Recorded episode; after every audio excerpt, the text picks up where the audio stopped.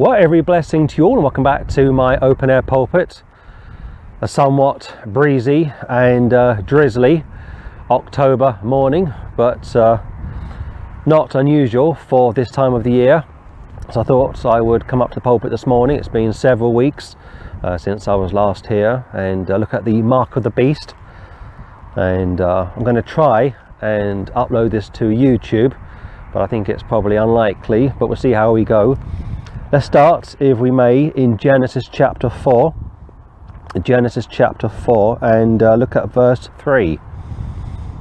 And in process of time it came to pass that Cain brought of the fruit of the ground an offering unto the Lord. It's very interesting if you read through the book of Genesis, long before the law, long before the tabernacle, no priestly system in place, no Moses, no Aaron, uh, no official uh, system of worship. It's very interesting how they knew what to do. They knew to bring an offering to the Lord. And you way back in probably what 3500 BC, and you got Cain, the first uh, murderer in Scripture, and of course Cain and Abel are twins. But I'm getting ahead of myself. and in process of time, it came to pass that Cain brought the fruit of the ground an offering unto the Lord. It could be a vegetable of some kind.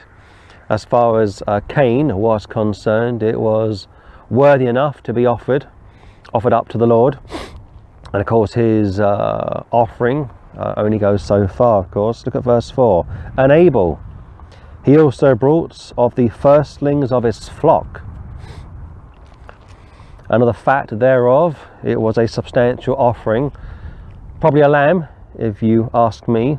And the Lord had respect unto Abel and to his offering, positive, but unto Cain and to his offering he had not respect, negative. And Cain was very wroth, angry, offended, and his countenance fell. So you got two twins, like I say, both born to Eve and uh, the Church of Rome for many, many years taught that Cain's father uh, was Satan, which I don't hold to, and some Protestants and some dispensationalists also believe how Cain's father was Satan. But uh, let's keep reading. Look at verse 6. And the Lord said unto Cain, Why art thou wroth? Why are you angry? Why are you mad? And why is thy countenance fallen? Why have you got a long face? Why are you upset? What is the problem, Cain? One of the great things about Scripture is how intimate God is with His people, whether it's Cain or Abel, Old Testament, New Testament. He will speak to His people. He's very involved in the lives of His people, unlike Allah, who is very distant. Look at verse 7. If thou doest well, shalt thou not be accepted? Well, of course, if you live a godly life, uh, it's better for you, of course, but not only is it better for you, it's also a blessing to those all around you, but if you lead an ungodly life, it's not so good for you and not so good for those all around you. If thou doest well, shalt thou not be accepted. And if thou doest not well, sin lieth at the door. That's a strange passage. Sin. Sin isn't a person, sin is an action. And yet, of course, Satan is the father of sin a liar and a, murder, a murderer from the beginning. He would cause our first parents to sin. He would put doubts into the minds of Adam and Eve. And unto thee shalt be his desire, and thou shalt rule over him. Keep your hand there and go to Romans 6 very briefly. This is what we call double application. And if you've been joining me over the last 74 weeks, as I've been working through the uh, book of Psalms, and please join me this coming Sunday when I look at Psalm 42, week 75. Where have the weeks gone? Uh, you will know uh, what I refer, what I mean when I refer to double application. And uh, somebody was asking where they can listen to these uh, recordings. Go to our website, and you'll find them on our homepage. They are uh, royalty free. We don't make any money from our recordings, although I do own the copyright but uh, you can download them, share them, but you cannot make any financial gain from them. All of our materials are royalty free, like I say. Romans chapter 6. Uh, Romans chapter 6 and uh, look at verse 12. Let not sin therefore reign in your mortal body, that ye should obey it in the lusts thereof. 14. For sin shall not have dominion over you, for ye are not under the law, but under grace. Go back to Genesis 7 again. 4 7. If thou doest well, shalt thou not be accepted like your brother? Follow him if you will. He's offered me a lamb, a livestock, expensive, costly, and you brought to me, or you brought uh, to me, perhaps fruit or vegetables. In other words, it wasn't really a sacrifice for you. Contrast that to God's only begotten Son, gave his life and shed his precious blood, of course. And if thou doest not well, sin lieth at the door. So sin is connected to Satan. First John 3 says how Cain was of that wicked one. And that's where the Church of Rome got the idea that for, well, they taught it for many years, how uh, Cain's father was the devil, Abel's father was uh, Adam. Of course, Christ is the second Adam. But you've got to be careful with that line of thinking because, of course, if you teach that Satan was able to have physical relations with Eve, then of course that opens up another can of worms, which I don't want to discuss this morning. Although it is possible, based on Genesis chapter 6, when the sons of God took the daughters of men unto themselves and they would produce a half human, half angelic creature, which of course was later destroyed in the flood. And uh, the Word of God says in, I think it's First Peter, how Christ will go into the lower parts of the earth and preach to the spirits not sure exactly what he would preach to them, but uh, he would claim victory over them. But uh, let's stay on track. I don't want to get off track. Look at verse 8. And Cain talked with Abel his brother, and it came to pass when they were in the field that Cain rose up against Abel his brother and slew him. So the first of two twins in Scripture. Later on, you got uh, Jacob and Esau. Jacob have I loved, being of course Israel. Esau have I hated being a type of the worldly man, partly religious like uh, Balaam, but not uh, regenerate. And of course, if you listen to Mohammedans, they think that uh, uh Muhammad's great great great grandfather was Ishmael, and of course, Ishmael is, con- is connected with Esau. So it's an interesting uh, statement if you follow the Islamic uh, line of thinking. They claim to go back to Abraham, and they claim to go back to Abraham via Ishmael, whereas the Jew uh, goes back to Abraham via Isaac. Cain talked with Abel his brother. Came to pass when they were in the field, working with their hands, of course, that Cain rose up against Abel his brother and slew him. A level of animosity has obviously crept in. It's just continued to get out of control during a period of time. Paul says, uh, Be ye angry and sin not. Don't let the sun go down until you deal with your anger, your hatred. If you want to alleviate some of the pressure, some of the strain, some of the stress that you may be experiencing right now, go for a good long walk or go for a good swim.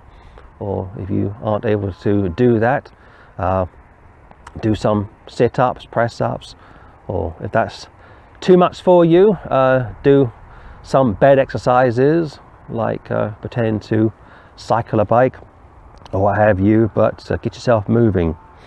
Don't allow yourself to uh, be a hothead, as they say. Look at verse 9.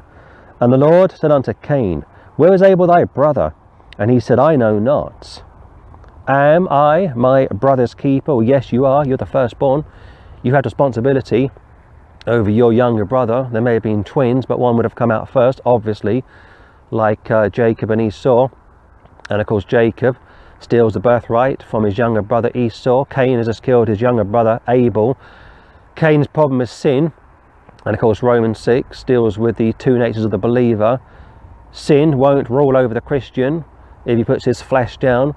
So, Cain's a very interesting man to profile. On the one hand, he's a picture of an unsaved religious character like Balaam, like Esau, like uh, Ishmael. On the other hand, he's a picture of a carnal Christian like uh, Lot. and uh, even Noah. In fact, Noah, it says about Noah, he was a righteous man, a preacher of righteousness, and yet would get intoxicated. David was a man after the Lord's own heart, and yet would commit murder and adultery. This goes back to the two natures of the believer, but no time to further elaborate on that this morning. And the Lord said unto Cain, verse 9, Where is Abel thy brother? Come clean, tell what you have done. And he said, I know not. He's a liar. Going back to Satan being a liar and a murderer from the beginning. Am I my brother's keeper? Bit of sarcasm as well. And he said, What hast thou done? Second chance to come clean. The voice of thy brother's blood crieth unto me from the ground. Not literally, although you think of that text from uh, Revelation chapter 6, the slain during the tribulation, and uh, they, they are under the altar, crying out to the Lord, How much longer, Lord? When will you avenge us? We've been slain for the testimony of Jesus and for the word of God.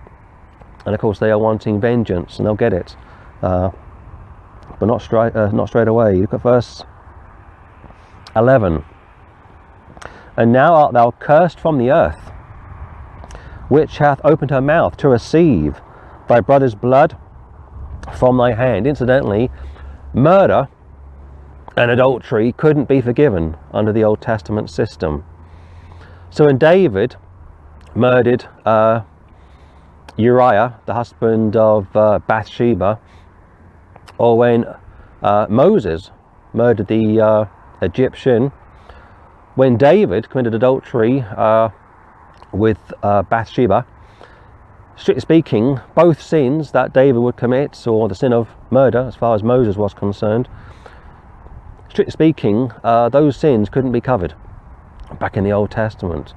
Uh, in other words, once blood was shed, you couldn't atone for it, which is a frightening thought, isn't it? But now Christ's blood will save us from all of our sins, past, present, and future. And now art thou cursed from the earth, going back to uh, when Adam and Eve fell, of course, which hath opened her mouth to receive thy brother's blood from thy hand. From thy hand, could it be his right hand? When thou tillest the ground, it shall not henceforth yield unto thee, uh, yield unto thee her strength. You're going to work day and night, Cain, and yet nothing's going to come easy for you. You have to work twice as hard, basically. A fugitive and a vagabond shalt thou be in the earth. A fugitive, somebody who's running from justice, guilty, obviously. You think of these infamous characters over the years. I'll go back to 1945, 1946, the infamous Rat Run. Nazis running from Germany to South America thanks to the Catholic Church, or communists uh, running from uh, East Germany when the wall came down in 1989, or running from the Soviet Union uh, when the wall came down, 1989, or some of these uh, Islamic dictators uh, like Idi Amin, who would go to Saudi Arabia, was it? Or the uh, former leader of Afghanistan when the uh, Taliban were on the move and about to conquer every part of Afghanistan, and the uh, Afghan leader would, of course, run overseas and take all of his money with him. That's a fugitive. A vagabond is somebody who's always travelling around uh, but has nowhere to go to. He's basically homeless. Yesterday, I was out and about doing some chores, and as I was heading home, this guy walked over to me, a homeless chap, and he said to me, Excuse me, sir, uh, would you please see it uh, in your heart to uh, buy me a coffee? And I said to him, Yes, of course, follow me. And I took him into the supermarket and uh, he wanted to get some hot chocolate and he was trying to get the hot chocolate to come out of the machine wasn't happening so I said to him, "I'll try it again." And this time he went for a coffee, and it came out. And I said to him, "Are you hungry?" He said, "No." I said, "Are you sure?" He said, "Yes, I'm sure." So I went over to the uh, cash desk. I paid for his coffee, and I made a mistake. I made a mistake. Uh, my first mistake was I had no tracks on me, which is completely unacceptable. Uh, but my second mistake was I gave him some money which I don't normally do. And I said to him, uh, whatever you do, don't buy alcohol or drugs. He's not listening to listen to me, of course. He'll probably go off and get some cigarettes, buy some alcohol, uh, and uh, enjoy himself. Basically, it's my fault. Uh, my policy over the years has been that I'll buy you food and drink, take care of you, but I won't uh, go beyond that. So I made a mistake yesterday and I won't allow it to happen again. So a fugitive is somebody on the run. It could be Nazis after the war or communists once the wall came down, uh, always looking over their shoulder. Whereas a vagabond uh, is somebody who's always travelling around, like this homeless chap yesterday. He's going from A to B, and he's got nowhere to really go to. He's just a drifter, basically. That's what Cain is uh, thinking about. And of course, he's just been told by the Lord that uh, that's his punishment for his sin. Go to Matthew 13, keep your hand there, in uh, Genesis chapter uh, 4. It's also the grace of God that uh, God doesn't kill Cain for the sin of murder. We abuse the grace of God on a regular basis, and I include myself when I say that to my shame, but we do. And uh, thankfully, God is long suffering, patient, not willing that any should perish, but how all should come to repentance. Uh, what I say? Matthew 13.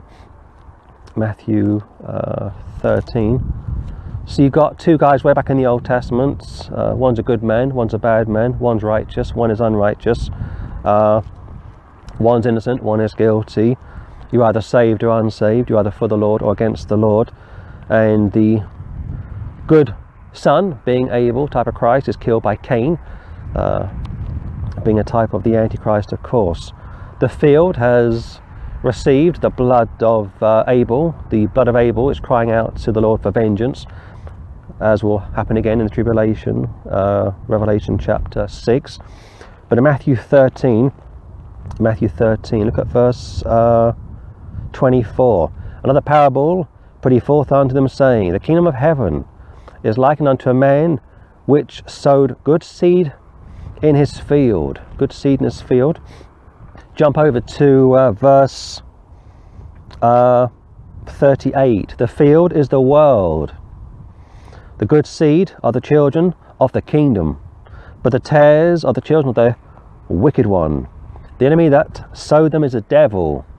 The harvest is the end of the world, and the reapers are the angels. Go back to Genesis chapter 4. There are several parables in Matthew 13, too many to exegete this morning. But basically, Christ uh, buys the field, he redeems the entire world. All the shed blood going back to the creation of man up until the end of the millennial reign. Just imagine how many people have been murdered. Not just uh, through combat or manslaughter, but like abortion. And thank God Christ has covered the sins of the entire world. Uh, 4 13. And Cain said unto the Lord, My punishment is greater than I can bear. He's got a conscience. But it's like Judas's conscience. It's not good enough, or it's like uh, Balaam's conscience. Balaam was a hireling. He was paid money to curse Israel. Today we would call him a ecumenical teacher, an ecumenicalist. Basically, he goes from church to church, takes a salary, he goes where he is going to be paid the most, basically. He starts to curse Israel. Of course, you know the story. The Jews catch up with him later, put him to death. But he says to uh, Barak, he said, uh, or Balak, he says to him, uh, I can't curse Israel. And there's what, two or three, four or five million Jews all over the place in their tents. And he says, uh, I can't see any sin in the camp. And of course, Balak uh, says to uh, Balaam, What are you talking about? They're wicked people. They are responsible for this, responsible for that. Of course, when Balaam is speaking about Israel, he is speaking as a prophet. That's a picture of imputation. Again, no time to discuss that this morning, but basically, just very quickly, when you're saved, you're saved, and uh, God keeps you saved by the blood of Christ, of course. Look at 14. Behold, thou hast driven me out this day from the face of the earth, and from thy face shall I be hid. In other words, there's no way back for me now. And I shall be a fugitive and a vagabond in the earth. Absolutely, Cain. And it shall come to pass that every one that findeth me shall slay me. Interesting statement. He's got a conscience. Go to Acts 28. Acts 28. So, way back in Genesis, man has a conscience. He's following his uh, conscience, obviously. He's following the light that God has given him, clearly. And uh, Abel knew that blood is what God wanted, whereas fruit is not. Fruit or vegetables or combine the two uh, is a picture of works, basically. Man trying to appease God uh, with his works, which is what every religion does on the face of the earth, and God hates that. If you're saved, praise God, do as many good works as you want. But if you're not saved, you're wasting your time and God's. Acts 28 1. And when they were escaped, then they knew that the, uh, that the island was called Melita. And the barbarous people showed us no little kindness, for they kindled a fire and received us every one because of the present rain and because of the cold. But when Paul had gathered a bundle of sticks and laid them on the fire, there came a viper out of the heat and fastened on his hand. This goes back to Mark 16. Drink something, poison, lay hands on the sick, uh, play with snakes basically. Uh, nothing will kill you, you won't uh, fall down dead. And of course, the other one is uh, drink something poison, which is yet to uh, be relevant, and that part of Mark 16 will deal with the 144,000 who will be drinking dirty water during the tribulation, contaminated water, and will not die. Look at verse uh, 4. And when the barbarians saw the venomous beast hang on his hand, they said among themselves, No doubt this man is a murderer, like Cain. Of course, he wasn't a murderer, but they thought he was. Whom, though he had escaped the sea, yet vengeance uh, suffereth not to live. They see Paul arriving on an island with a group of Roman soldiers and others, and he's obviously being chained. They know he's a prisoner, basically. They can physically see that. And not, uh, not long after arriving on the island of Melita, which from memory I think is Malta, uh, a snake comes out of nowhere, wants to kill Paul. Again, snake, serpent, so much you can say about that. It bites him, and they say to themselves, he's getting payback for his sins. This is what uh, Cain was worrying about. Though he hath escaped the sea, yet vengeance suffereth not to live. These are pagans. And they have a level of comprehension, a level of sin, or a level of knowledge, a level of the knowledge of sin, get it right, but they're not saved. And yet they've got a higher level of right and wrong, good and evil than most people today have. Look at verse 5. And he shook off the beast into the fire and felt no harm. Howbeit they looked when he should have swollen or fallen down dead suddenly, but after they had looked a great while and saw no harm come to him, they changed their minds and said that he was a god. Go back to Genesis chapter 4. So, two groups of people the saved and the superstitious, the righteous, the unrighteous, Cain, an unrighteous devil, of his father the devil, of the wicked one, basically.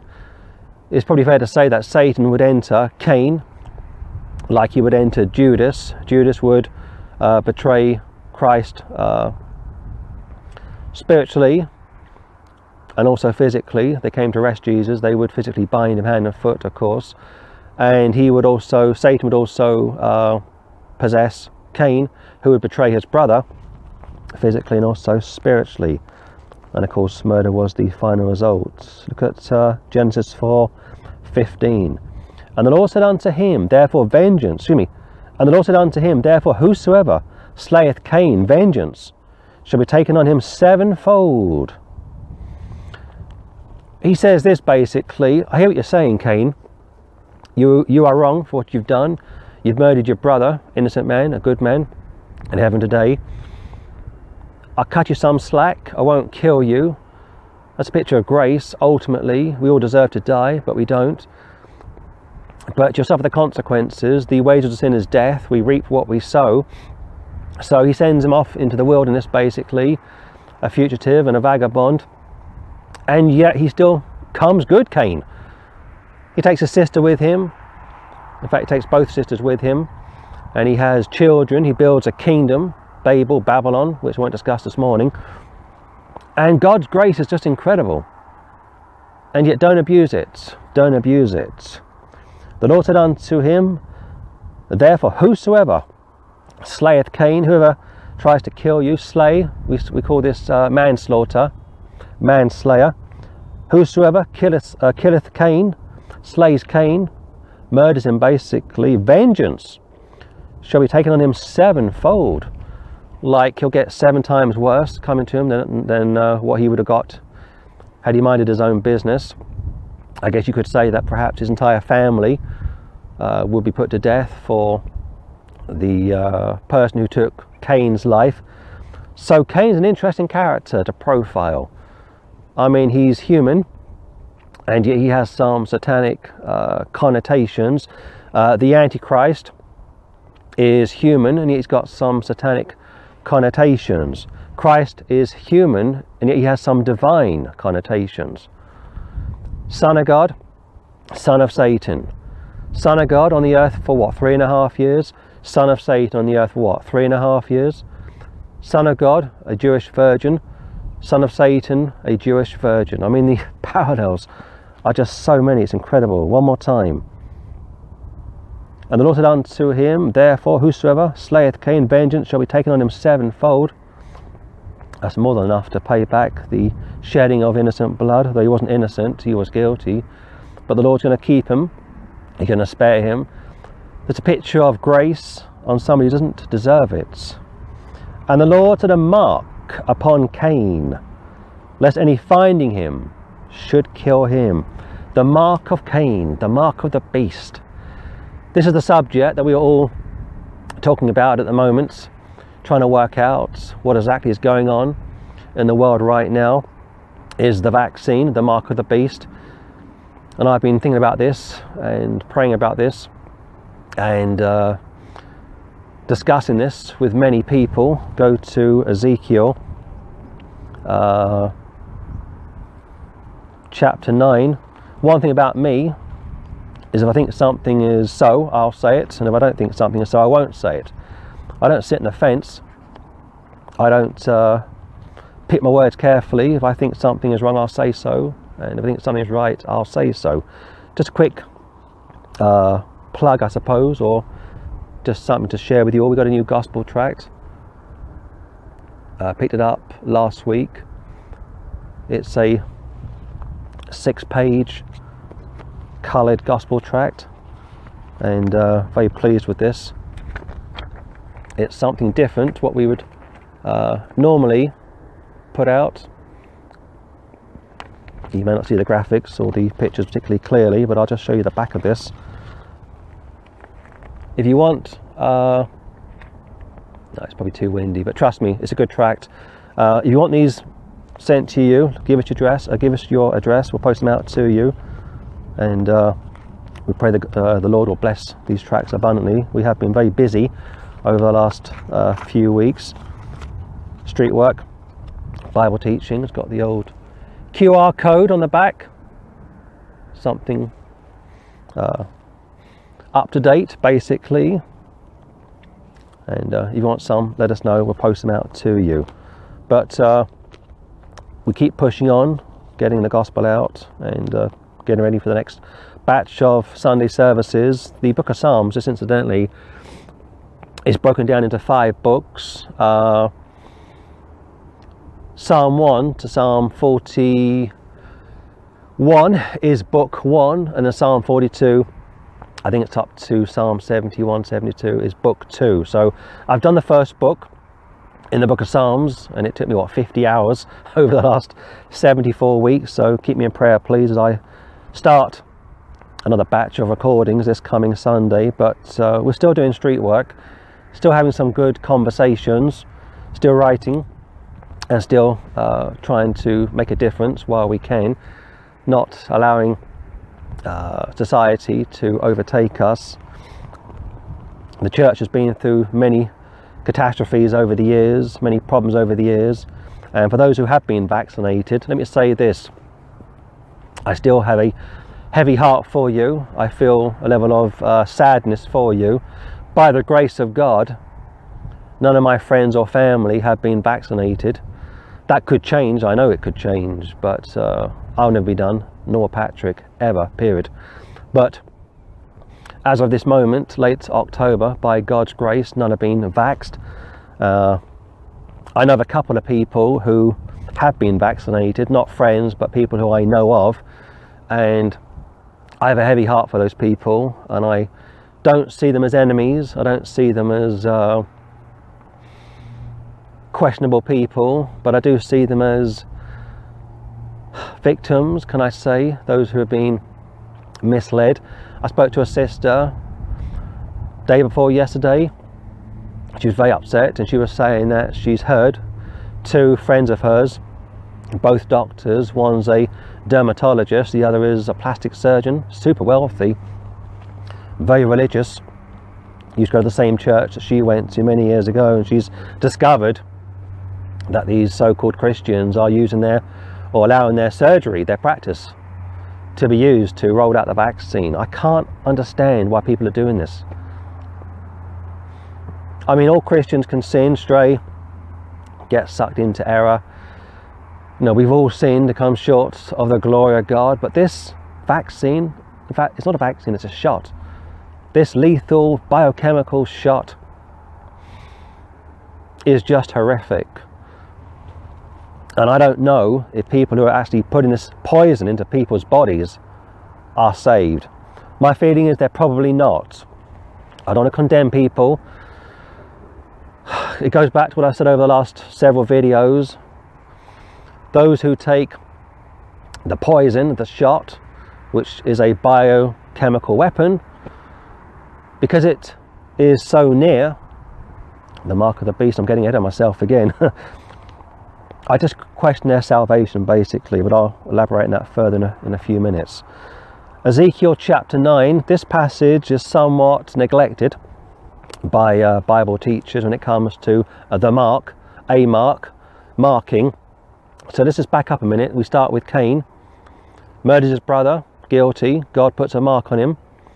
The Mormons say that the mark of Cain is black. They say that the black man is an accursed man, an accursed race. They weren't allowed to be priests in the Mormon church, black people that is, up until 1979 or thereabouts. And the American government said if you don't allow blacks to become priests in your system or missionaries in your system, in other words, if you don't treat blacks as equal to whites, you will lose your charitable status. That's another reason why so many churches are not speaking out against the vaccine. They are scared of losing their charitable status. So overnight, the Mormon church got together and said, uh, we better reverse this policy we've had since the days of Smith and Young and allow black people to come into the fold and uh, to be treated just like white people. They thought that Cain's marking was black, basically, that he was completely black. Just quickly, you have three races you have the white man, the black man, the oriental man. The white man, the black man, the, the oriental man didn't come along until probably Genesis chapter 11, being the Tower of Babel, of course. Ezekiel 9, slightly overlooked, like I say, but very relevant for this morning's message. Look at verse 9.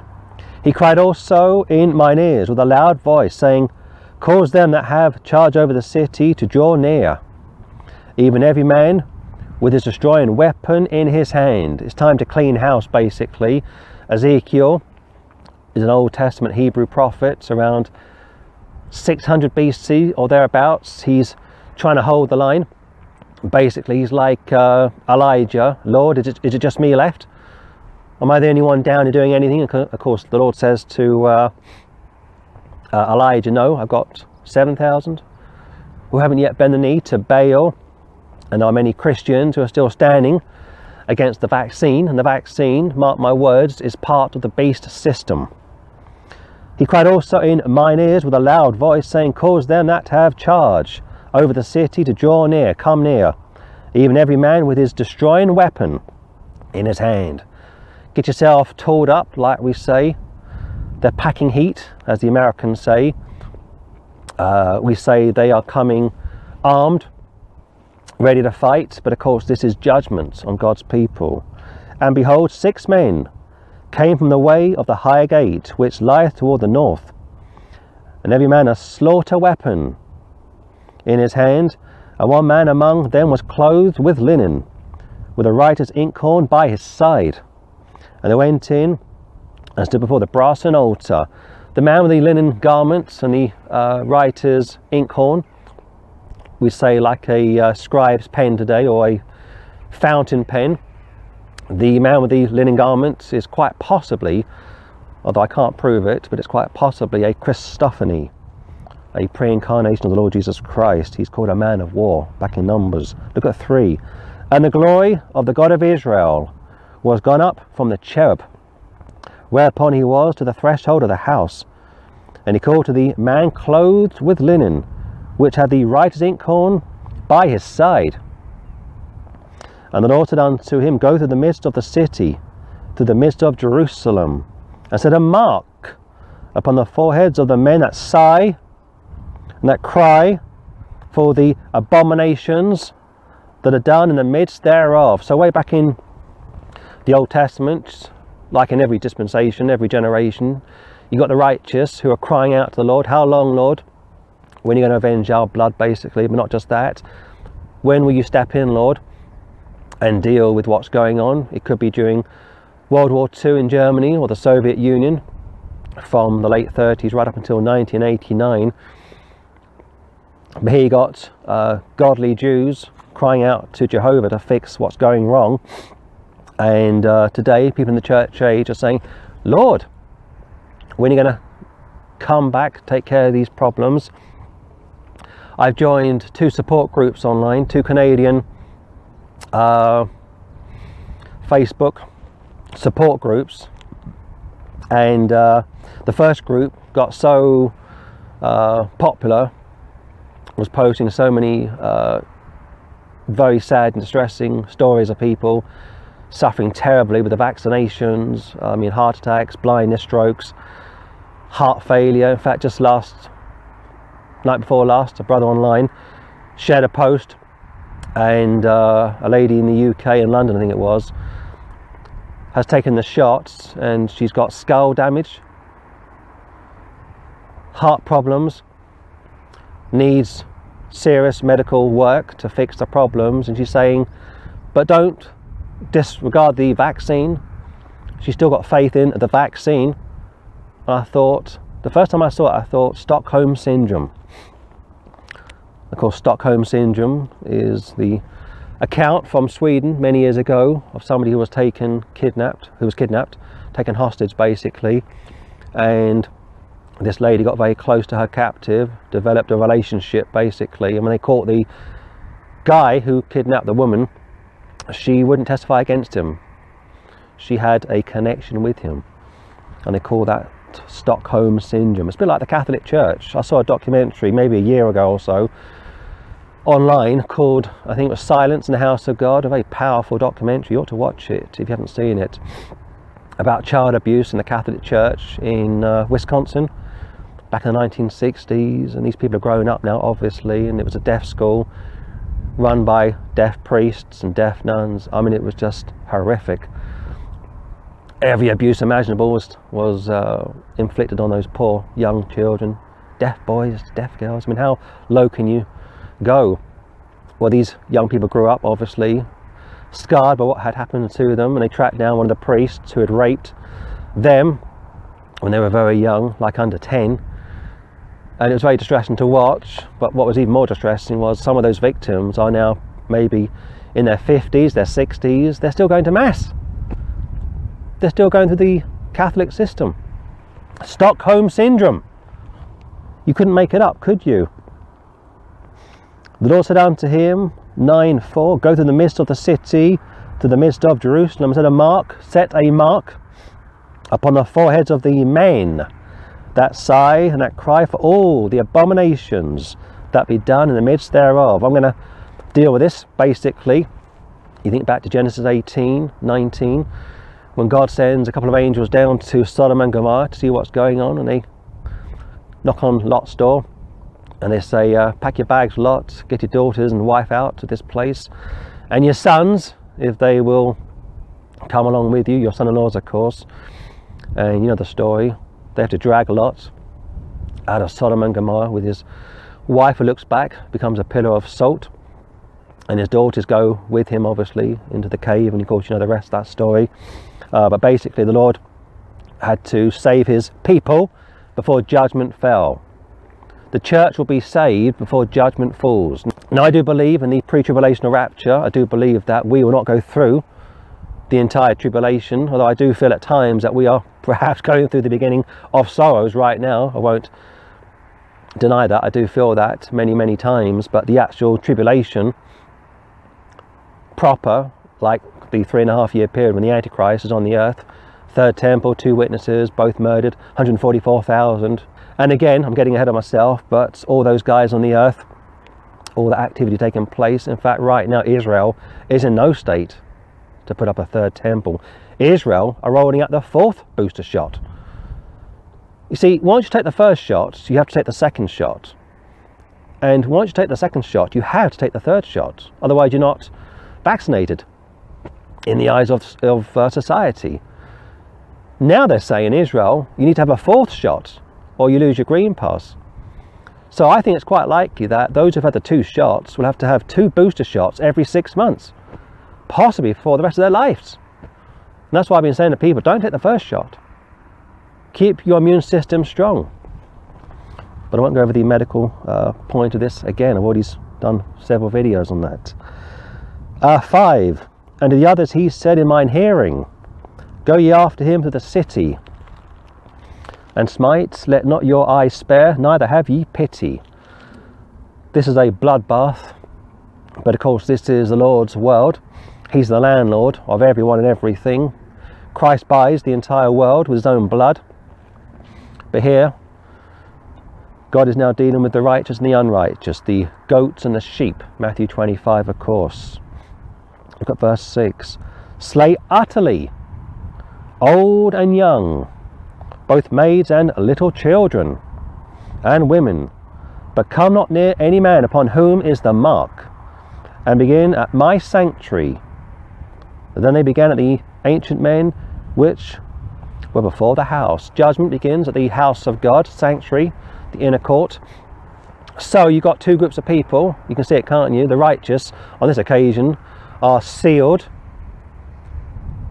are given something in their foreheads or on their foreheads, a mark, probably the name of God, Yah, or the tetragrammaton, perhaps, which I'll discuss again in a few minutes. I'm getting ahead of myself.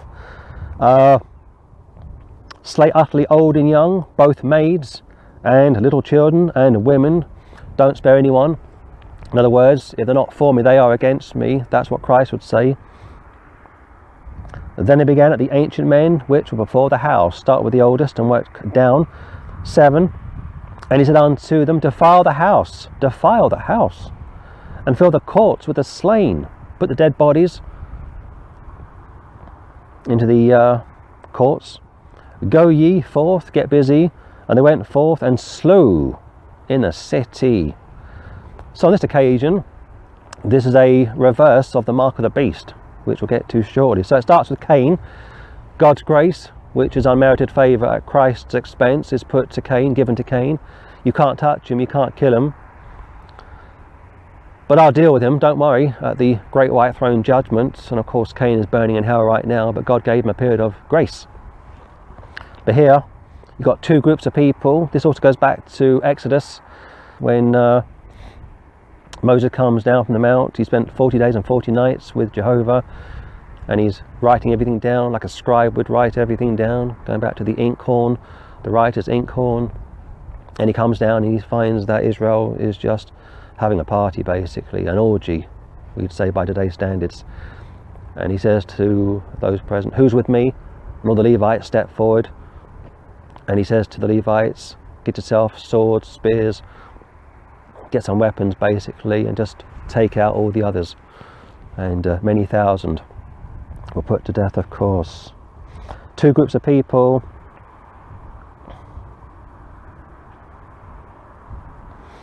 Eight. And it came to pass while they were slaying them, and I was left, that I fell upon my face and cried. I said, Ah, Lord God, that's how I feel at times.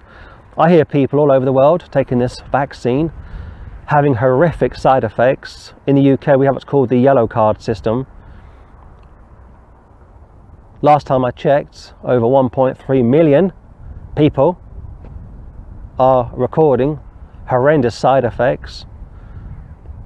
Over 1,500 people have died this year taking the vaccine. The figure's probably much higher. It's horrific. It breaks my heart. Uh, I don't take any satisfaction when people get sick and die. I don't see these people as enemies, I see them as victims. Back in the Dark Ages, there was a Dutchman uh, who was being tortured by the papists, and as they were murdering him, he managed to escape. And uh, it was the middle of winter, and he thought to himself, Praise the Lord, I'm out. I'm going to be home dry. And as he was running from the papist who was trying to murder him, good old Catholic, Bill Gates, Roman Catholic, Anthony Fauci, Roman Catholic, he's going through this stream. It's frozen, dead of winter, like I say, and he goes straight through it. He's a good swimmer, I, I, I guess. Gets to the other side. I'm free, praise the Lord. The papist is pursuing him, gets into the water, gets into trouble Help, help, help, starts to drown. The Dutchman turns around, sees this guy sinking, goes back into the water, rescues him, and the Catholic says to him, Oh, that was a close call. And the Protestant, Christian, born again man looks at the Catholic, the Catholic looks at the Christian. What's going to happen now? I've just saved your life. Well, the Catholic takes him back to the dungeon and finishes torturing him. He dies a martyr. If you are hating those who are vaccinated, if you see them as your enemies, you need to repent. You're carnal. Don't take this personally. I know for many of you, you've taken a stand, and I salute you for that. And maybe this will get a lot worse. I know that. But they are not our enemies, they are victims. If you want to be angry with anybody, be angry with your governments, your church leaders, Gates, Fauci, or those in the UK, but don't hold those who have been vaxed accountable. Yes, they are foolish. Yes, they are in a terrible situation. Some have had horrible side effects. Although I do believe, if you want my opinion, that by the grace of God, again going back to the grace he showed Cain, by the grace of God, a lot of those people who profess Christ as their Saviour, and I'll discuss that for, uh, more in a few moments, a lot of those people who have taken not the first uh, shot alone, but the second shot, a lot, uh, a lot of those people have had no side effects. And you say, why is that? Well, I believe they've had the placebo, which again is God's grace. Now, I don't want to go beyond that and start to decide who is saved or who is not saved. I was told the other day how one of our friends at our ministry uh, got a text message from a lady they know, Christian apparently, husband is a pastor, and uh, they went to Sweden some years ago, and uh, we gave them tracks to take to Sweden, our own tracks. Again, going back to uh, our new tracks. If you want some, drop us a line. And uh, the lady in question took both shots. Unfortunately, the husband caught COVID, is still recovering from it, and uh, they got a daughter as well. Christian family. Are they saved? I don't know. Maybe, maybe not. Uh, if someone tells me they are born again, they've trusted Christ to save them, I don't want to call them a liar. But again, I'll get to that in a minute. And uh, this lady contacted our friend and said basically, uh, I'm having employment problems. I've had both vaccinations, and where I'm working, I'm getting a rough ride, not over the vaccination status, but over her immigration status, basically. And this person that we know, without thinking twice, said to the lady in question, I may have a contact for you. And she gave this lady uh, a contact of an employer who may be able to offer this lady a job. It goes back to the Dutchman. I mean, he was, he was being murdered. He escaped. And he could have headed off into the hills, but he went back to rescue the drowning man. And of course, the Lord will deal with that drowning man, don't you worry. But uh, he showed grace to the pursuing Catholic, and this woman that we know, this sister who we know, offered the hand of friendship to this woman. Uh, just an ordinary working class lady struggling to make ends meet. Her husband is so ill, he can't even work. I don't condemn uh, people like that. You know, if it was down to me, I'd do all that I could to help those people. Uh, Our Lord God, wilt thou destroy all the residue, all the residents of Israel, in thy pouring out of thy fury upon Jerusalem? That's how I would feel if I was seeing this. I mean, Ezekiel's a Hebrew. He's seeing the Hebrews all around him being just cut down in their thousands, perhaps. He's seeing a handful of people, maybe not many people, being marked. But the question has to be asked is it a physical mark or a spiritual mark? This writer's inkhorn, is it physical or spiritual? Back in the spring, I reached out to a pastor I know who runs a church not far from here, and uh, I haven't spoken to this guy for quite a long time. And I said to him, "Hi, how are you?" Blah blah blah. Uh, are you uh, concerned about the vaccine rollouts? Where are you when it comes to the dangers of the side effects, the mRNA? Uh, and uh, you know, are you standing against it? Are you preaching to your church not to take it? So on and so forth. We are. We feel very concerned about it. Patrick and I got no response, of course. And I thought what's probably happened is he's taken the shot, doesn't want to discuss it with me. It's not my business. His church have taken the shot, doesn't want to reveal that to me. Not my business. I thought what a great shame. It always goes back to what would we have done had we lived during World War II or lived in the Soviet Union or doctors nurses in the Soviet Union. Do you realise if, if the doctors nurses had refused to follow the orders of the Third Reich or the Soviet Union, that that or that both incidents, both uh, countries couldn't have been able, couldn't have been able to do what they did. And it makes me think about doctors, nurses in this country. Had they all said to themselves, "We will not put vaccinations into human beings like mRNAs, which we've never done ever, and we won't be part of this three-year medical uh, test experiment." But of course, they won't say that because they are financed by big pharma.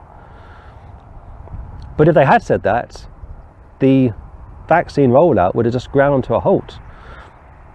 And had people like Mengele refused to test on Jews during World War II, or gypsies, or some Catholics, some Christians, it wouldn't have got off the ground. But cast your mind back to World War II.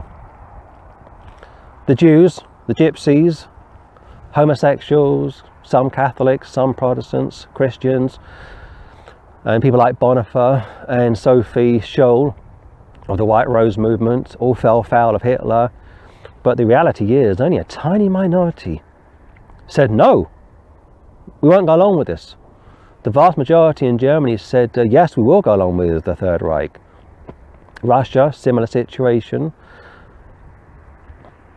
But during World War II, if you found yourself in a uh, concentration camp called work camps to begin with. In fact, socialists were the first victims to go into the work camps, late 1930s.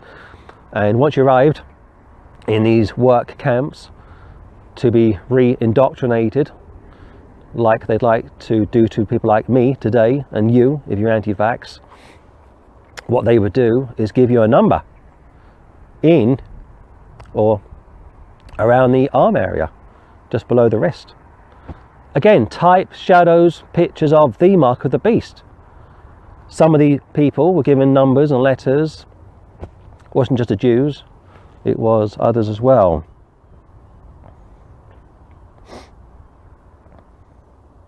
Nine, then said unto me, The iniquity of the house of Israel and Judah is exceeding great, and the land is full of blood. Going back to Cain.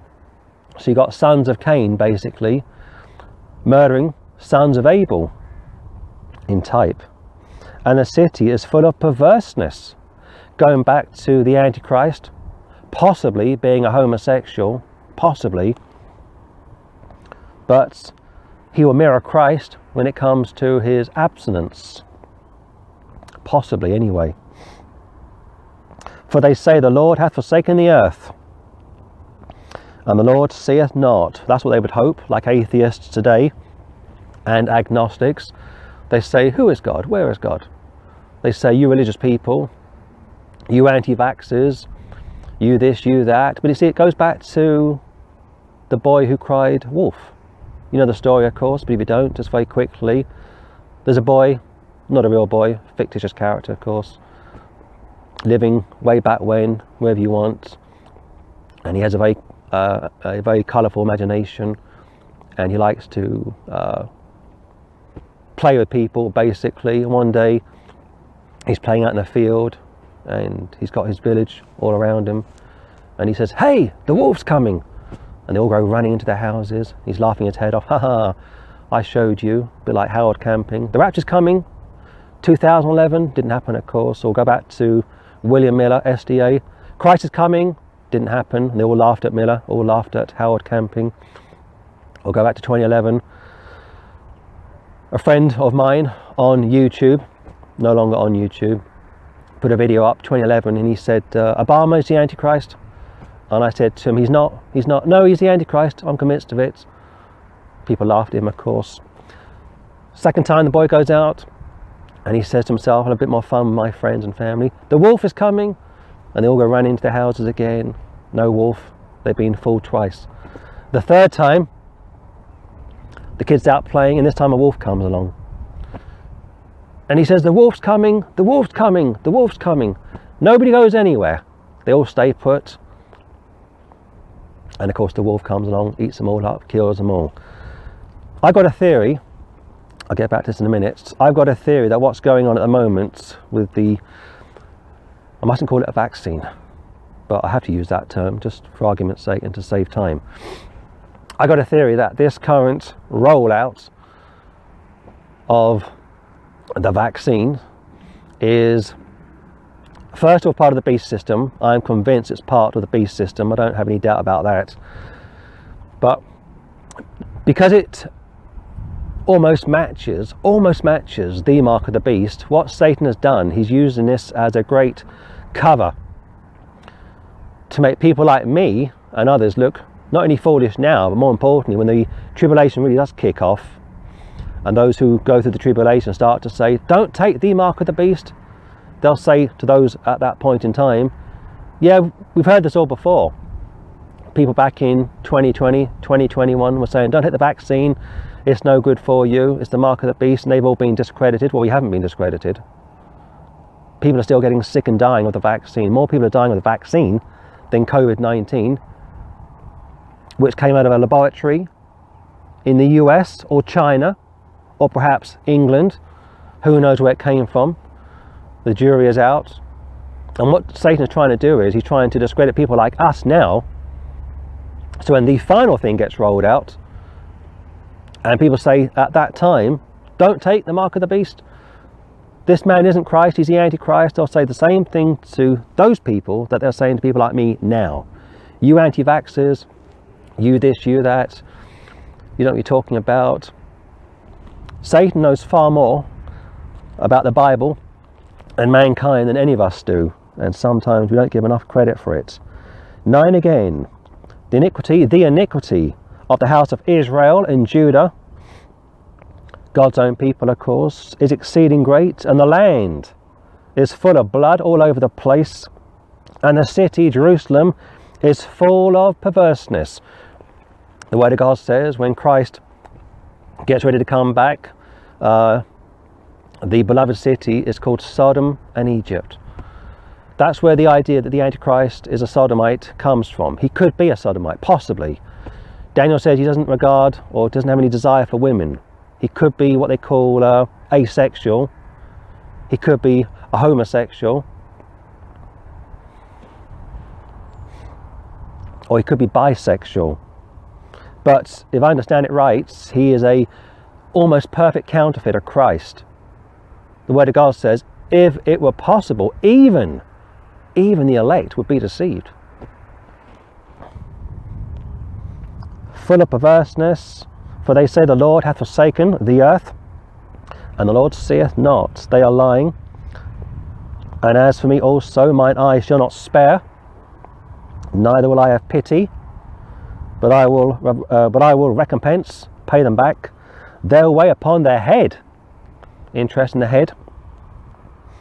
And behold, the man clothed with linen, which had the inkhorn by his side, reported the matter, saying, I have done as thou hast commanded me. So the question is asked one more time. Cain was given a physical mark. You could see it. Probably in the right hand or in the forehead or perhaps both. I don't know. We're not told. Was he a black man? No, I don't believe that.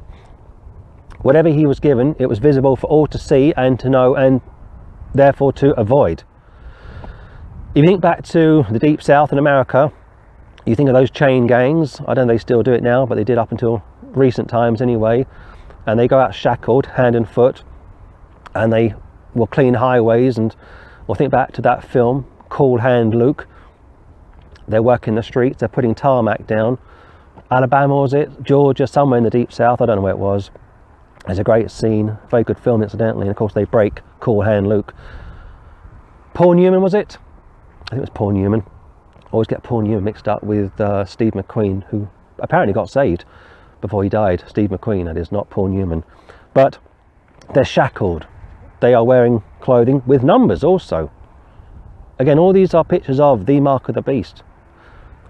Go back to the war, you got people being marked up with uh, with letters and numbers, and you say, who came up with that idea? IBM, Paul Watson. But it wasn't the mark of the beast. And yet, had you lived during World War II, you may say to yourself, this is the mark of the beast. These poor people in camps all over Europe are giving are given numbers, letters, numbers. But of course, prisoners are given numbers, aren't they? Especially in American jails and perhaps elsewhere. And behold, the man clothed with linen, which had the inkhorn by his side, like a fountain pen, a scribe's pen, and of course the pen goes into the uh, the cup area where the ink is. Reported the matter, saying, "I have done as thou hast commanded me." Go to uh, Revelation seven. So, if you think about uh, Cain, it's literal, it's physical, you can see it. But this pastor that I reached out to back in the uh, the spring put a video up, and I thought I'd just check it out, see where he's coming from, and uh, I went on to watch the video. It's quite a long video, so I just read the comments, and I was very disappointed reading some of the comments. People are saying that uh, the pastor in question was arguing that the mark of the beast wasn't literal, but it was spiritual, which is a cop out. When a man doesn't know what to do with a passage, he'll either spiritualize it or allegorize it. And for me, that's completely unacceptable. If it can be taken literally, it must be taken literally. Revelation 7, look at verse 2. And I saw another angel, angel, ascending from the east, having the seal of the living God that came from the east searching out the newborn king Matthew chapter 2. And he cried with a loud voice to the four angels to whom it was given to hurt the earth and the sea, saying, Hurt not the earth, neither the sea nor the trees, till we have sealed the servants of our God in their foreheads. Literal or spiritual? Go to chapter 14. Keep that question in your mind. One of the problems that we have right now is we don't know who's been vaxxed or who hasn't been vaxxed. We don't know for sure. We don't know unless these people tell us. I don't ask people on the streets uh, if they've been vaxxed or not. I don't really want to know. I know of, I think, maybe one or two people, acquaintances, who have been vaxxed. That's all. I know of some people who know people personally who've been vaxxed, and they tell me that those who have been vaxxed have changed. But that could be anecdotal. I'm not saying it is, but it could be anecdotal. But as far as I'm concerned, I don't know anybody who's been vaxxed, so I can't say he's completely changed now, whoops, or she's completely changed now, because as of right now, my friends and family, those that I know personally, haven't been vaxxed. But maybe you know people have been vaxxed and you can testify that they have changed. And if that's the case, I wouldn't disagree with you at all. But the point is, you can't physically spot somebody walking towards you who's been vaxxed. You don't know. That's the problem, isn't it? But if Cain came walking towards you, you would know. He's been marked. It's visible. He's a murderer. The uh, the uh, the wrath of God abides upon him. Revelation 14:1 And I looked and lo a lamb stood on the Mount Zion and with him 144,000 having his father's name written in their foreheads. Father's name, Yah, Jah, Tetragrammaton, Father's name written in their foreheads. And I looked, saw Lamb on the Mount Zion, and with him 144,000, literal or spiritual, having his Father's name written in their foreheads. It goes back to Ezekiel 9. Were those people given a physical marking that the human eye could see, or marking that only God could see? See, this is the problem, isn't it? We try and work out these passages. Go to 13.1. And I stood upon the sand of the sea, and saw a beast rise up out of the sea, having seven heads and ten horns, and upon his horns ten crowns, and upon his heads the name of blasphemy. So, the book of Revelation, I should have said this a few minutes ago, so let me get all this together now. the book of Revelation gives you four accounts of how it's all going to play out basically. You get, you get, uh, you get four Gospels Matthew, Mark, Luke, and John, four accounts of Christ's life and death. Revelation gives you four accounts as to how this is all going to play out. Sometimes Revelation will overlap, and when it overlaps, it causes confusion, but it's the same account being told from four different angles, but this time via one writer. So, whereas the Gospels are four writers giving you one account, so one man's life, John, as one writer, is giving you four accounts of the Antichrist's life and the judgments that are going to come from heaven, not from the earth. But if you'd have asked me this, what uh, I think about the vaccine as it currently stands, I would say this that the vaccine as it currently stands is number one, a depopulation program, which is what Gates has said.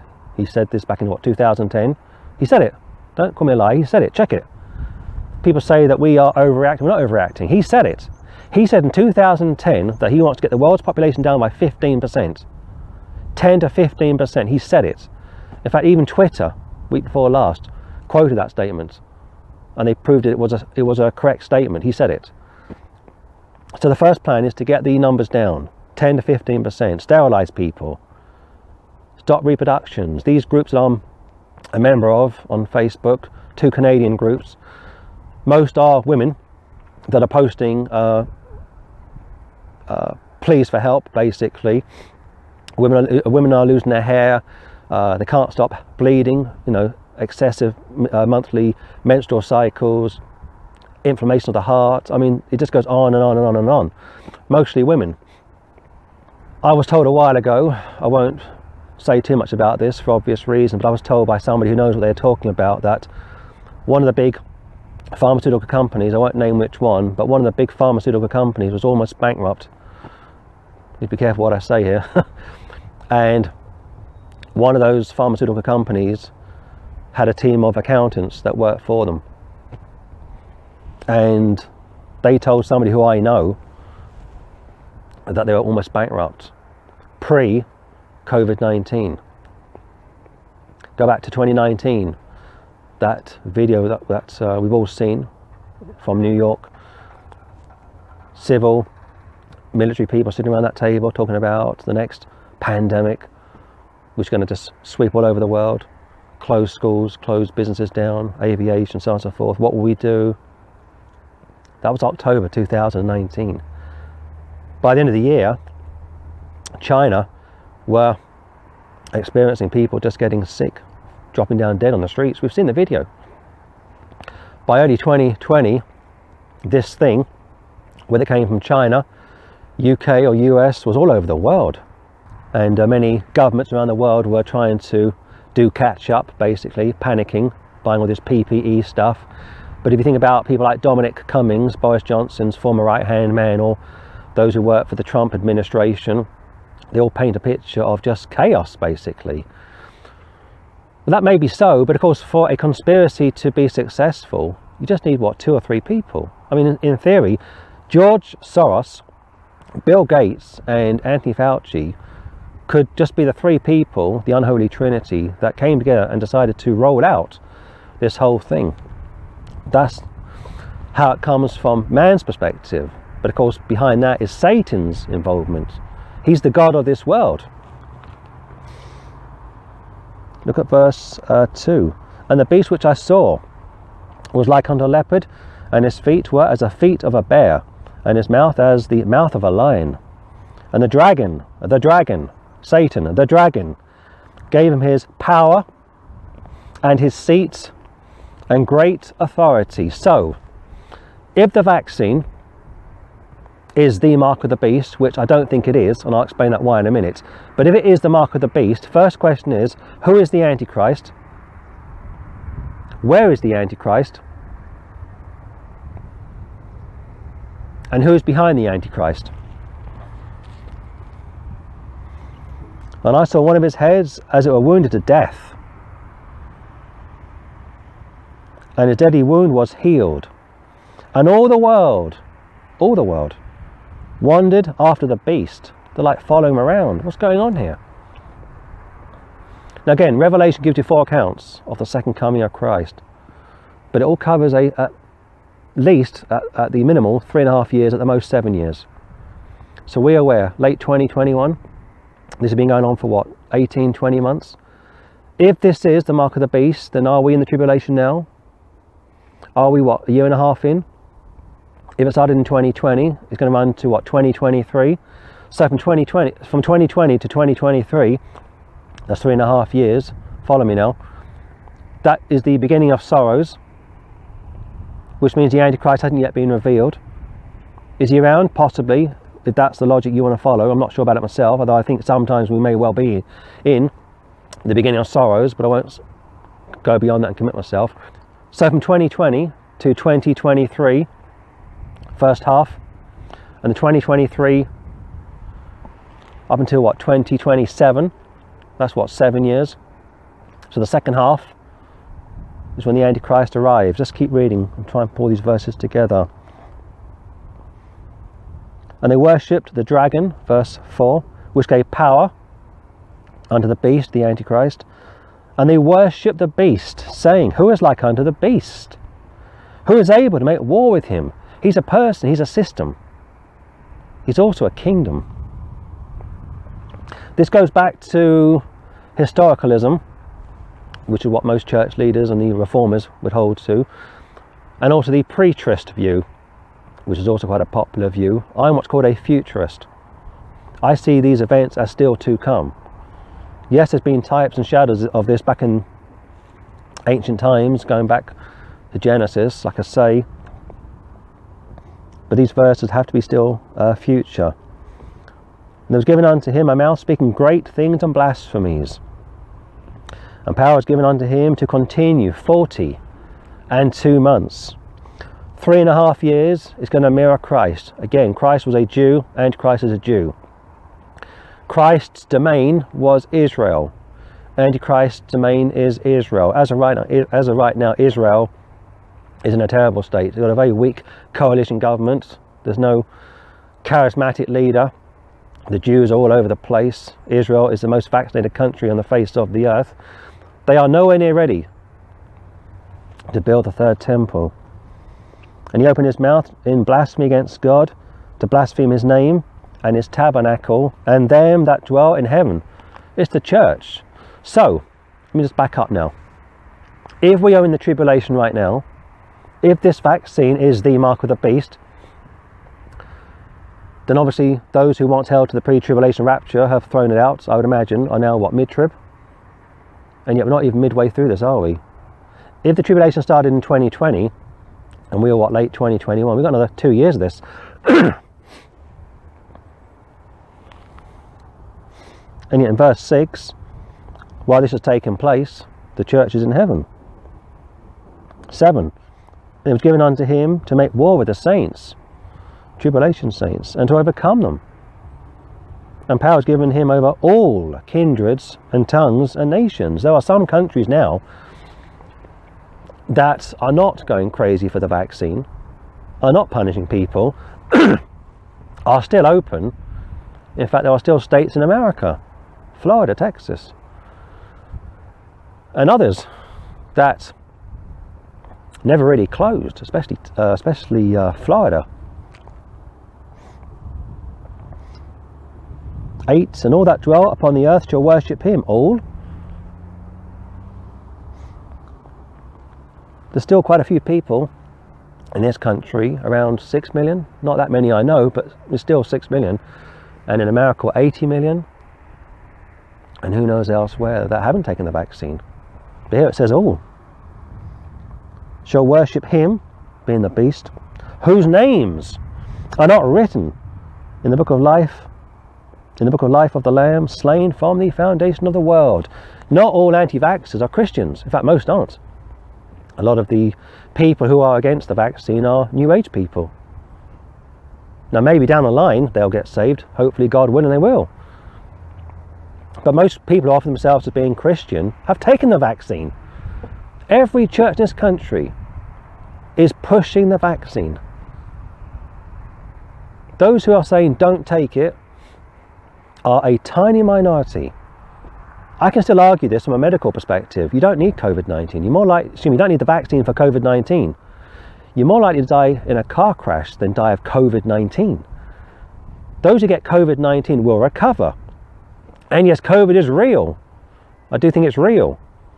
At least it's a more extreme version of influenza, and at worst, it's a biochemical weapon designed in a laboratory. I mean, Pfizer have an office, a laboratory in Wuhan.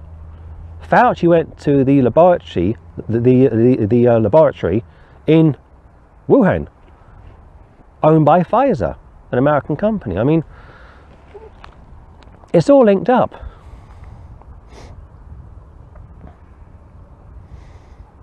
And all that dwell upon the earth shall worship him whose name's not written in the book of life of the Lamb slain from the foundation of the world. So, those who take the mark of the beast were never saved to begin with. That's pretty clear. I've just shown it to you. But again, a question needs to be asked. Those who are taking the vaccine, are they saved? Or are they pictures of those in the tribulation who take the, the, the mark of the beast and aren't saved? I don't know. My gut feeling is, and I may get in, I may upset people for saying this, but I'm going to say it anyway. My gut feeling is this those who take the vaccine are not saved. Never saved to begin with. What I don't know is can they be saved down the line? I don't know. I hope so, but I don't know. And the reason why I don't know is because the, the, the mRNA, the uh, RNA, the DNA, the RNA works with the DNA.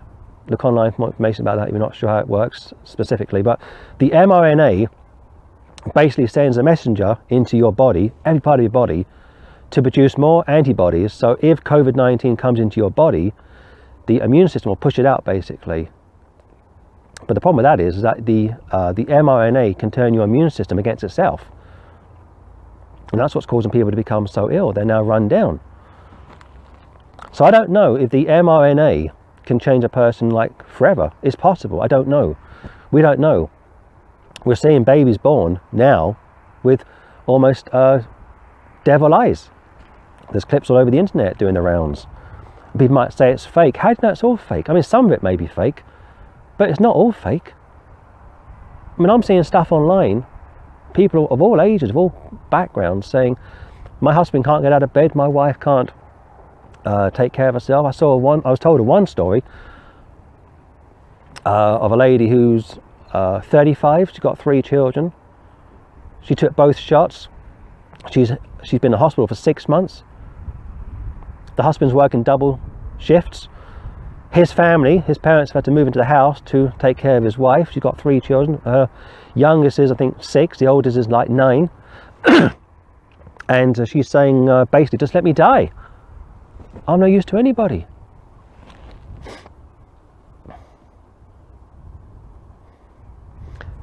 She's not saved, of course. And the reality is, those who are pushing this the most are not only unsaved, but they're Roman Catholic. Bill Gates is a practicing Catholic. Anthony Fauci is a practicing Catholic. George Soros is an atheist Jew. And of course, Donald Trump, would you call himself the father of the vaccine, is married to a papist. And we go to that disgusting museum in Washington and pray at the foot, pray at the uh, bottom of a statue, at the uh, the area of the statue of, of uh, John Paul II. And I made a comment about that at the time, and I was told I had it all wrong. They said to me, "Got it wrong, James. It's fake." He's not praying to John Paul II. Then they had to revise that and said to me, "Oh, actually, it was a private event." I said, "No, it wasn't." He took the White House photographer with him, and they wouldn't have it. And people were saying to me, "Where did you find that information, James?" Trump wouldn't pray to the statue of a dead pope. And I said, "There's the pictures there." And I shared the pictures, and people people people didn't want to hear it.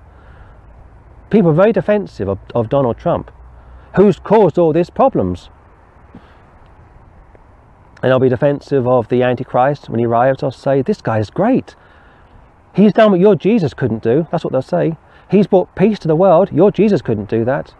He's got Jew and Gentile together. Muslims love him. The third temple's gone up, they'll say. But those two witnesses, they're causing trouble. Moses and Elijah, they deserve to die. That's what people will say. And those 144,000 going around, they're causing divisions, they're too divisive. That's what they'll say. And you Bible bashers saying that this guy is not the Christ, he's the Antichrist. What is wrong with you people? Like today, you anti vaxxers, why, why do you criticise the vaccine? But as far as I'm concerned, I don't want to be responsible for people taking the shot, getting sick, and dying. To stay healthy, it's vitamin C, zinc, and vitamin D. Look at verse 11. And I beheld another beast coming up out of the earth. The first comes from the sea, Antichrist. The second comes from the earth, being the false prophet, of course. And he had two horns like a lamb, and he spake as a dragon. And he exerciseth all the power of the first beast before him, and causeth the earth and them which dwell therein to worship the first beast, whose deadly wound was healed. So it's like this Jesus and John work closely together. John points to Jesus, all the worship goes to Jesus. The false prophets will point to the Antichrist, and all the worship will go to the Antichrist. There's also a wound which, he's, which he has recovered from in verse 12. It could be a physical wound or a spiritual wound. This goes back to historicalism. Like over the years, Revelation 1 to uh, 19 has already taken place. That's what the reformers held to. But as a futurist, I say no. Uh, Revelation 1, or the Revelation 5 to 19 is still to take place. No time to really further unpack Revelation verse by verse. But basically, the worst is still to come. But it goes back to the beast being a person and a system, a person and also a kingdom. And he doeth great wonders, verse 13, so that he maketh fire come down from heaven, like Elijah would do, on the earth in the sight of men. Hasn't happened yet. And deceiveth them, that's your problem, deception. And deceiveth them, people say take the vaccine, you'll, you'll be okay. But listen, it doesn't stop you getting COVID, and nor does it stop you from passing it on. And even Boris said that last week. And if you get it, you won't have serious health problems. But the reality is, most people get COVID, if not all people get COVID, recover. And if you recover, you've got the antibodies. But that's not what they want. They want the vaccine. They want to pattern you. They want to own you. And deceiveth them that dwell on the earth by the means of those miracles which he had power to do in the sight of the beast, saying to them that dwell on the earth that they should make an image to the beast, which had the wound by a sword and did live. Unholy Trinity. It's not just Fauci, Soros, and uh, Gates. You got the Antichrist, the, false, the you got the Antichrist, the false prophet, and the beast. Unholy Trinity hasn't happened yet. So if the Antichrist is already here, if the vaccine is already here, where's the Antichrist? Actually, where's the false prophet? Where's the image of the beast? Where are people worshipping this thing out in the open? I know people are falling over themselves to get the shot. That's more stupidity than anything else. But where are people actually bowing down to this image per se? Again, the boy who cries wolf ends up making a fool of himself. But not only that, when the final wolf does come in, or when the wolf eventually does come, it destroys everyone and everything, including the boy. And he had power to give life unto the image of the beast, that the image of the beast should both speak and cause that as many as would not worship the beast should be killed. Like three times the term beast is found. Beast, beast, beast. This wild savage, this demonic entity which took over Cain. Sin lieth at the door like a snake, like a serpent, it's gone all through the ages. 16. And he causeth all, without exception, both small and great, rich and poor, free and bond, to receive a mark in their right hand or in their foreheads. In the US, there are exemptions not to receive the vaccine. The uh, Supreme Court enjoys exemptions. The US Senate, the House of Representatives enjoy exemptions. White House staff enjoy exemptions. I know of three nurses, one in Ireland, one in the US, one in Canada, three Christian nurses who have all kept their jobs and haven't been vaccinated. But in the tribulation, there'll be no amnesty, there'll be no exemptions rolled out. It'll be do this or else.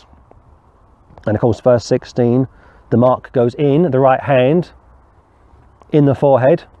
The new Bibles say on the forehead, on the hand, but it's inside, which goes back to the view that the vaccine uh, can obviously enter your body, which of course it does. It punctures the left or the right arm. It uh, takes over every cell in the human body, unlike nothing, nothing we've ever seen before. And of course, you get into the nanoparticles, uh, the luciferase, the luciferase, which I think Moderna are creating to go on the hand. Not there yet, but they're getting there all the time. See, we aren't making this stuff up, those of us which have been speaking out against this for such a long time now. The vaccine is lethal. It almost matches, almost matches the mark of the beast. It's a, it's a incredible counterfeit. And it's been done so well that it's causing divisions in the body of Christ, which is even more sad and that no man might buy or sell, save he that had the mark or the name of the beast or the number of his name. So it's, it's pretty clear, isn't it? Second half of the tribulation, this is what's going to happen. A roll out, this beast uh, will come along, the image will be created, probably like Nebuchadnezzar's, a huge object, they'll all bow down, worship the image physically, not just spiritually, out in the open. They'll say this is wonderful. Of course, the mRNA has changed people by that stage. And yes, later in the book of Revelation, you've got the sores that are going to affect people, the boils, they're going to be in great pain and agony, which could be down to the vaccine. I don't know, possibly. But look at verse 16 and 17. I see everybody, without exception, those who aren't saved, of course, to take the mark of the beast. Those who don't take it are saved and those who refuse to take it are later beheaded, of course. This is a worldwide mandate, but as of right now, there's still exemptions all over the world. And people can still buy and sell who haven't been vaccinated. Now, that could all change. I know it could all change. We could all be in camps this time next year. You know, I expect all sorts of crazy things to happen. Governments overreacting, Satan really whipping up governments, turning people against one another, children being prohibited from going back to classrooms and all that stuff. I understand that. or to keep your job weekly, twice weekly, daily testing, PCR, ART, the spit test. I understand all of that. But again, 16, and he causeth all, both small and great, rich and poor, free and bond, to receive a mark in their right hand or in their foreheads. Is it literal? Is it spiritual? Can you see it or not? I think you can see it. It goes back to Cain. Cain's mark was visible. They saw him, they pulled away from him. They saw he was a murderer, and they also saw that if you were to interfere with him, God would interfere with you. Ezekiel 9, the righteous are given are given a marking, probably Yah, like I say, or uh, Yah, or the uh, tetragrammaton, the four letters of the Lord's name, of course, and they were exempt from any execution. Goes back to Exodus, put the blood over the door. I mean, there's so many types and analogies, but in the tribulation, those who are aligned with the Antichrist will take a physical mark in their right hand, not on the hand, not up the arm, not under the wrist area or under the arm area, as the Jews and Gypsies and others were forced to take during, the, during World War II. Stick with the text. Don't run off to Strong's Greek Concordance and start trying to redefine what the word word uh, trying to redefine what the word hand means. The word of God says how they pierced my hands and my feet. And people say it wasn't the hands, it was the wrist area. The hands and the wrist are the same. You go to Strong's Greek Concordance, it's going to confuse you. And he causeth all, both small and great, rich and poor, free and bond, to receive a mark in their right hand, which you can see. I can't tell you if somebody walks up to me now at the pulpit whether or not they've been vaccinated. I can't tell for sure. Or in their foreheads. And yet they took the mark in a visible place. I could see it, but I couldn't tell you as far as the vaccine is concerned. And that no man, nobody, might buy or sell, save he that had the mark, or the name of the beast, or the number of his name. You get like three options here. Here is wisdom. Let him that hath understanding count the number of the beast. For it is the number of a man, and his number is six hundred, three score and six. Six, six, six. Name of the beast, number of the beast, mark of the beast.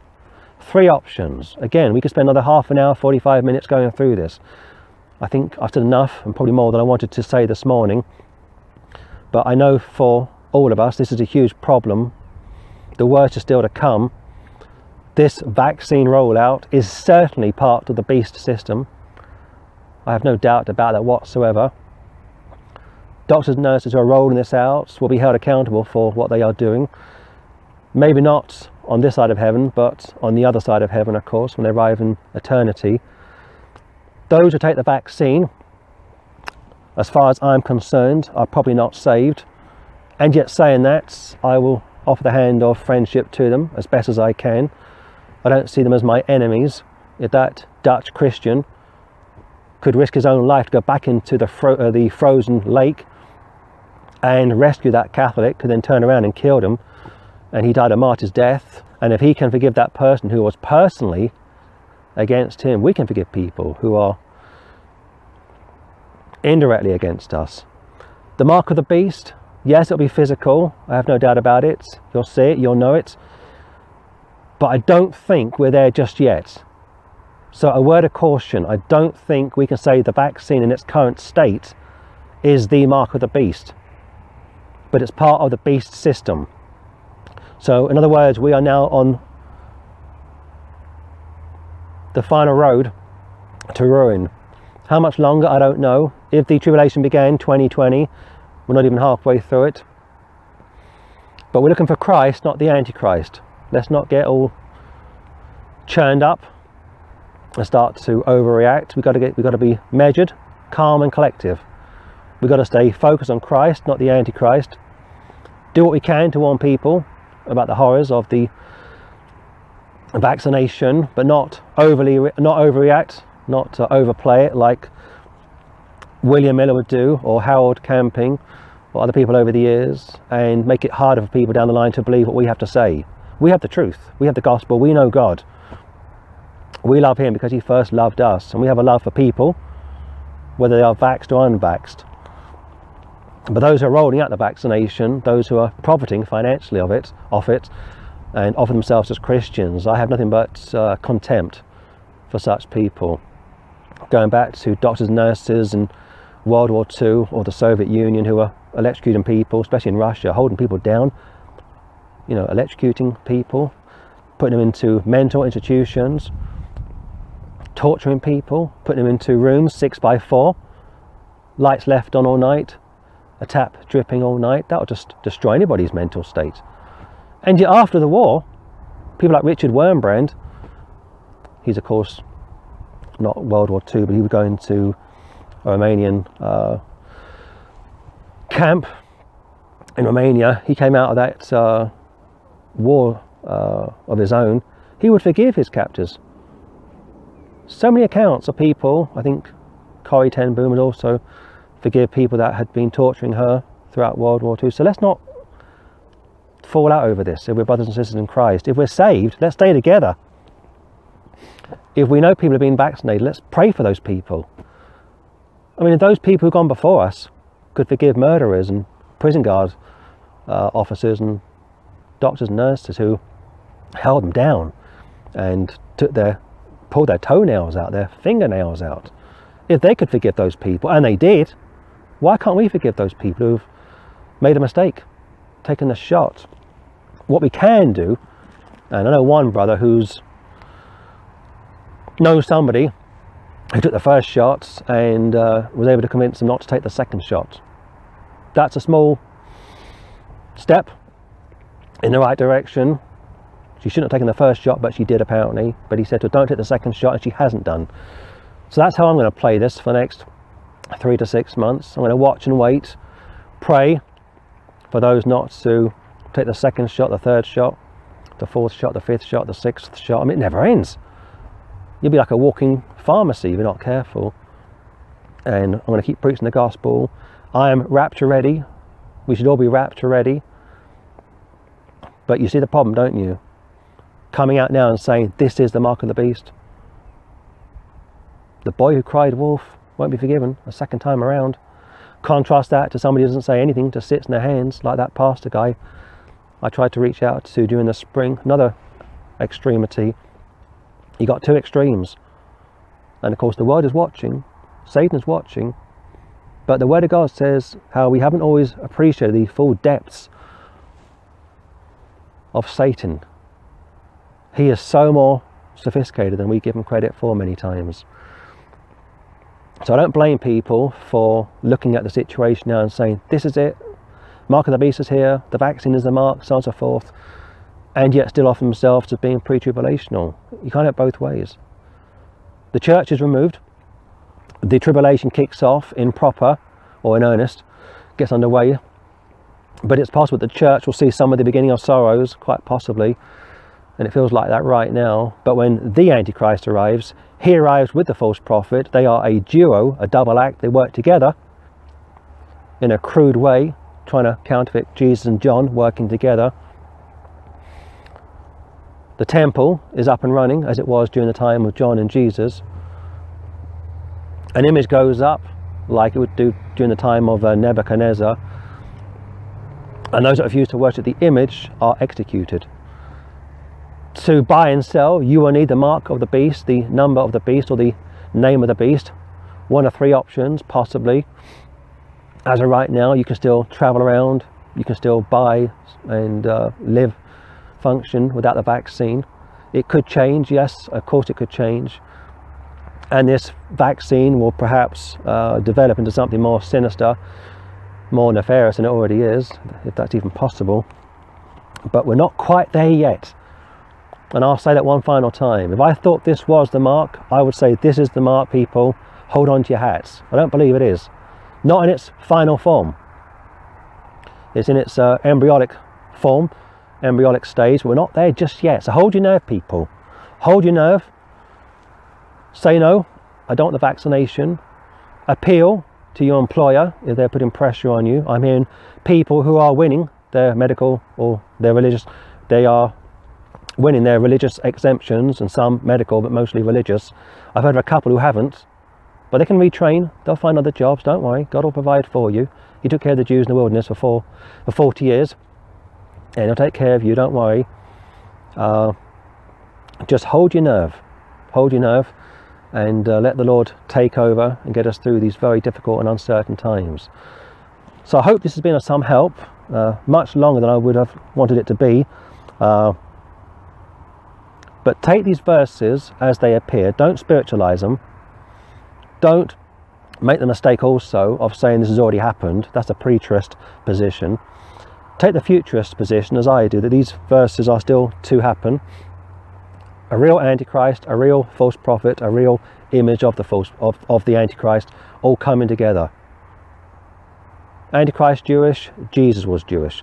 The false prophets, always neglected, like Balaam, and back in Numbers, Balaam was a Gentile, so possibly the false prophet will be a Gentile as well. I've always thought that the false prophet will be probably a future Catholic Pope, whereas the Antichrist will be a Jewish leader taking care of the uh, political world. And as of right now, I can't see anybody who has that level of uh, charisma. There's no miracles taking place right now. Parts of the world are coming out are coming out of lockdown. Others are going into lockdown. So again, it's all over the place. At best, this is man overreacting, trying to make a quick buck, as they say. And at worst, this is Satan's very clever deception to create a smokescreen, a very beautiful, clever, sophisticated uh, counterfeit. That's what it is. But of course, he hasn't deceived all of us. Jesus said, if it were possible, if it were possible, it's not, but if it were possible, even the elect would be deceived. Of course, in that context, of Matthew 24, it's speaking about the 144,000, not the church, because of course the church, the body of Christ, has been removed, which I won't get into this morning. So I think hopefully this will be of some help to those of you which are trying to work out what's going on. There is hope. People are recovering. Uh, in the short term, I do think, and I am hoping, that those who offer themselves as being Christians and have taken the vaccine and uh, have no health problems, I hope they've been given the the, uh, the placebo. But I can't go further than that and say they are saved. I don't think they are personally. But at the same time, I'm not going to just shun these people, not going to kick them to the gutter. We're told to love our enemies pray for those who despitefully use you and abuse you. It's tough being a Christian. it's tough. You have to really go the extra mile for these people. And part of our ministry now is to pray for those people. If they contact us and say they are born again and have taken a shot, we'll pray for those people. But my main focus isn't on the vaccinated, my main focus is on the unvaccinated. My people, my people and their pain is my pain. And uh, hopefully, your pain is my pain, and my pain is your pain, and we'll stick together. And uh, we will get through this. I promise you, we'll all get through this. But uh, we've got to stay in the Word of God, stay prayed up, stay consecrated. But turn the television off, close the newspapers if you read them don't get caught up with all the stuff online, all these theories and speculations, most of which is coming from unsaved people who don't believe in the Bible. And those people are also using the Bible against us. They are trying to mock us and uh, get us to turn against one another, which which uh, which will not happen. Not as far as I'm concerned, anyway. I want to bring people together who are unvaxxed, and those who are vaxxed will pray for you. But we are really trying to encourage those who are not vaxxed. They are the underdog now. They are those who are outside of the gate bearing the reproach of Christ. And that's why a lot of Christians who say they are Christian have taken the shot. They don't want to suffer the reproach of Christ outside the gate. They won't take a stand. They are happy to defile their bodies with uh, HEK 52, human embryonic kidney, which is what's inside of all these vaccinations. Look it up online, HEK hyphen 52 or 51 or you pro-life people you say you're pro-life you're taking the vaccine have you? You got human dna a uh, human dna inside the vaccine from an aborted boy. They've cloned his kidney an immortal clone line. But you should know all this. This has been available for nearly two years now. And if you didn't know it you should have known it. But as the Word of God says, shall we do good that evil may come? Well, of course not. The ends don't justify the means. And I'll say this finally if you have taken the vaccine and you think you are saved, or if you want to be saved, you better cry out to the Lord and see how He fixes this problem. All I can tell you is that if you call upon the name of the Lord, you will be saved. If you receive Him, if you believe in Him, you will be saved. But if you don't, there's no hope for you. And I don't want to go beyond that because we're getting into the world of speculation. And uh, that's, there's enough of that going on as it is. So I'll close it there. And uh, hopefully, uh, next time I come up, speak about something a bit more upbeat. And uh, if you want a blessing, Sunday morning, 11 a.m., please join us for Psalm 42. And uh, you want some gospel tracks, you can always contact us, like I say, and uh, we'll give you some of these. We'll post them out to you. Just try and show you one more time. And hopefully, these will be of help to get the gospel out. We've never had a tract quite like this before, uh, but that's the truth of the matter. To show you a quick uh, shot. That's what it comes down to. All the sins that you've uh, that you've committed over the years, and of course, if you die without Christ, you are guilty, accountable, and uh, you're going to go to hell forever, not heaven. So I think I will now sign out and hope this has been of help, and ask the Lord to bless this video and uh, stay safe, stay sane. Don't uh, get too upset about these things, and uh, just do what you can to get the gospel out and rest in Christ and enjoy your salvation. We have eternal life right now. We know where we're going when we die. The world do not know where they are going. For the world, this vaccine is their saviour. For the world, this vaccine is their God. That's why it's a type of the image of the beast. Again, Satan is so clever, isn't he? And most people have gone one or two ways. This is the vaccine, or the vaccine is, is the mark of the beast. This isn't the uh, mark of the beast, it's completely innocent, blah, blah, blah. Both views are off both views are wrong. Two wrongs don't make a right. It's somewhere in the middle. And uh, like I said, the vaccine isn't of God, it's of man. But of course, you should know that if you're born again. And if you are spiritually alert, awake, what I've said over the last hour and a half will be speaking volumes to all of you. And if you've made the mistake of taking a shot, get on your knees. Take no more shots and ask God to clean you out to somehow wash you clean. And uh, before making that decision, just spend some time thinking about your sins, what Christ has done for you, how evil you are, and how good God is. And I say that to everybody, not just those who've been vaxxed, the unvaxxed as well. We've all sinned and fallen short of the glory of God. But anyway, I won't go over the same ground again. I'll leave it there going to pour down with rain now. So I wish you every peace and blessing and uh, speak to you all soon. God bless you all and uh, stay safe in Jesus' name. Amen and amen. Just one final thought to put on camera before I pack up and head off home. The Ezekiel 9 passage is partly explained if you think about that scripture from 1 Samuel 16, I think it is, where the Word of God says how God looks on the heart of man, whereas mankind looks on the outward appearance.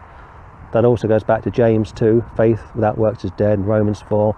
Uh, how faith alone is what saves people, but I won't get into that this morning. But basically, when the marking took place in Ezekiel 9, literal marking of literal people during a literal period of time, I think that marking was visible and uh, viewable for the human eye to see. Must have been quite a sight, these people being marked uh, in and around Israel. Not not sure how many. And those who weren't marked were left for destruction. Going back to Genesis 4, Cain was marked physically, and mark of the beast, Revelation 13. Image of the beast, physical, or his name or his number, forehead, right hand, take your pick, and they will stand out as being uh, either for the Lord or against the Lord. That's also picked up in First John, which I haven't got time to discuss now, but First John speaks about the children of God children of the devil.